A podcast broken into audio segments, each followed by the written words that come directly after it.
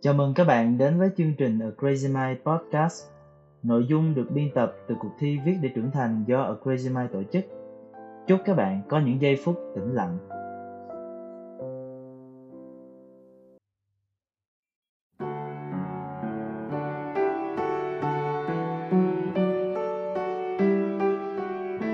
Tôi vẫn ổn và không có sự dối lừa nào hoàn mỹ hơn thế. Tác giả Yến Nhi.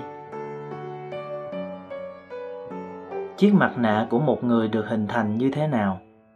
Để tôi kể cho các bạn nghe câu chuyện về một đứa trẻ, tạm gọi là A.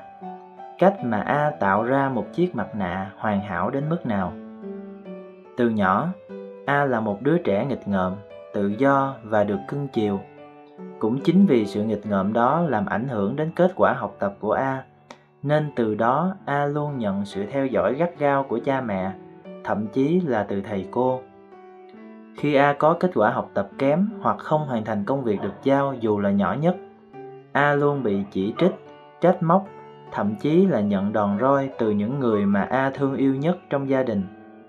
Thế là sau đó vài năm, A từ một đứa trẻ hồn nhiên, ngây thơ và luôn tò mò về thế giới bên ngoài, bỗng trở thành một đứa trẻ luôn ngoan ngoãn và vâng lời cha mẹ. Từ đó trở đi, kết quả học tập của A luôn đứng trong top những học sinh xuất sắc của lớp. A luôn hoàn thành việc cha mẹ giao ở nhà và nhiệm vụ trong lớp học, kể cả các hoạt động ngoại khóa trên lớp. Vì thế mà đứa trẻ ấy luôn được khen là ngoan ngoãn và giỏi giang. Và việc nó nghĩ nó hoàn toàn xứng đáng với những điều đó như một hệ quả không đáng ngạc nhiên cho lắm. Vấn đề đáng chú ý ở đây là A đồng nhất hóa những lời khen đó vào bản thân mình. A nghĩ bản thân mình đúng như những gì mà nó cho phép người ngoài nhìn thấy, trong khi nó thực sự không hiểu bản thân muốn làm gì.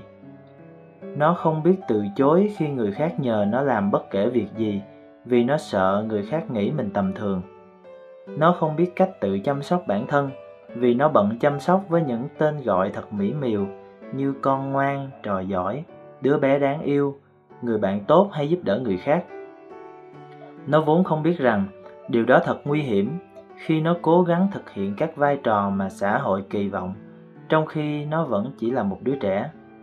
Một đứa trẻ vẫn cần được yêu thương, cần được che chở và mắc những sai lầm như bao đứa trẻ khác.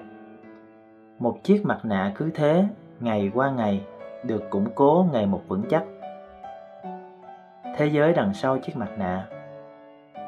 Cho đến một ngày, sự tích tụ những cảm xúc ham muốn bị dồn nén lớn dần như những quả bóng đang được bơm căng nước, chỉ chực chờ nổ tung ra. Như khi chiếc mặt nạ ngày nào không giữ nổi vị thế của mình nữa. Thay vào đó là những tưởng tượng viển vông, những ảo mộng huyễn hoặc được hình thành. Chúng lên tiếng nhiều hơn. A càng tự nhủ rằng mình vẫn ổn, không có gì phải lo lắng cả, thì những cảm xúc bị dồn nén ấy càng không cho A một cuộc sống yên ổn. Chúng ngày một ồn ào hơn. Chúng không chấp nhận sự bỏ mặc như A đã làm trong rất nhiều năm qua. Chúng cũng có nhu cầu, mong muốn được chấp nhận và thấu hiểu, hệt như cái cách mà xã hội công nhận chiếc mặt nạ. Đó là những cảm xúc bị che giấu đi, sự ghen tị, sự tự dối lừa, sự khinh miệt, sự giận dữ, những tham vọng, sự ham muốn, sự bốc đồng bộp chộp của tuổi trẻ. Chúng lần lượt lên tiếng, mong chờ A giải thoát. Và ngoài cách kìm nén nó ra, A còn có cách khác tự nhủ một cách vô thức rằng tôi vẫn ổn. Và không có sự tự dối lừa nào hoàn mỹ hơn thế. Thật sự A không hề ổn mỗi khi nó tự trấn an mình bằng cách đó. Nhưng tệ hơn nữa, khi A không hiểu sự không ổn đó bắt nguồn từ đâu, nó thật sự diễn ra như thế nào. Tháo gỡ chiếc mặt nạ. Cuộc đối mặt với sự thật bao giờ cũng thật bất ngờ và đau đớn. Không chỉ có A, tôi đã từng bắt gặp rất nhiều người như thế, kể cả chính mình. Mặt nạ của họ có thể là một gương mặt xinh đẹp nhờ lớp phấn trên má, khi họ không muốn cho ai thấy gương mặt thật của mình, vì họ sợ không ai yêu họ nữa. Mặt nạ của họ còn có thể là một thầy cô giáo, một con ngoan trò giỏi, một người ngu ngốc. Và những chiếc mặt nạ ấy sẽ rất nguy hiểm Nếu họ đưa chúng ra để dán nhãn và ngụy biện cho sự trì hoãn, thiếu hiểu biết và lười biếng của mình. Thành thật với bản thân chính là chìa khóa cho những khó khăn này. Một chiếc búa có thể đập vỡ chiếc mặt nạ để được là chính mình. Và đây là một hành trình không hề đơn giản. Ta cần thời gian để nâng cao nhận thức và được chấp nhận từ bản thân và xã hội, y như cách mà ta tự hình thành những chiếc mặt nạ của mình. Thành thật với bản thân có nghĩa là khi bản thân có vấn đề, ta lắng nghe nó, chấp nhận nó và sửa chữa nó. Và để làm điều này, thì ta cần phải hiểu vấn đề đó có ý nghĩa gì với ta và những người xung quanh ta ra sao. Ta cần phải giải quyết nó như thế nào để cải thiện cho cuộc sống của mình ngày một tốt lên. Có những người cả đời sống với chiếc mặt nạ ấy và cảm thấy thật mệt mỏi, bởi vì họ không đủ can đảm gỡ nó xuống. Vì thật sự làm nên chiếc mặt nạ kia cũng thật nhiều khó khăn. Có những người chấp nhận hoàn toàn rằng họ thực sự còn nhiều thiếu sót, phạm phải nhiều sai lầm và sẵn sàng đương đầu khi nhận diện được nó để hoàn thiện bản thân mình hơn.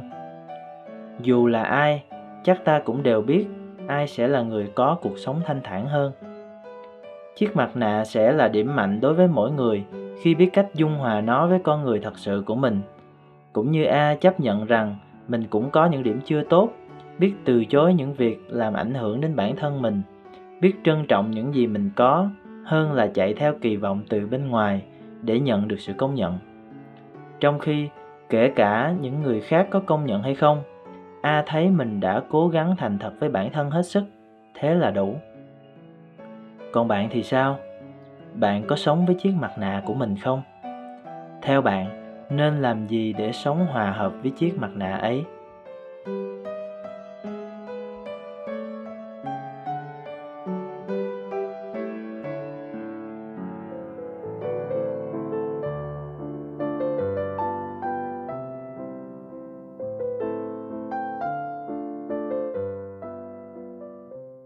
Cảm ơn bạn đã lắng nghe đến giây phút cuối cùng. Đừng quên nhấn like và subscribe kênh của chúng mình nhé. Hẹn gặp lại các bạn trong podcast tiếp theo.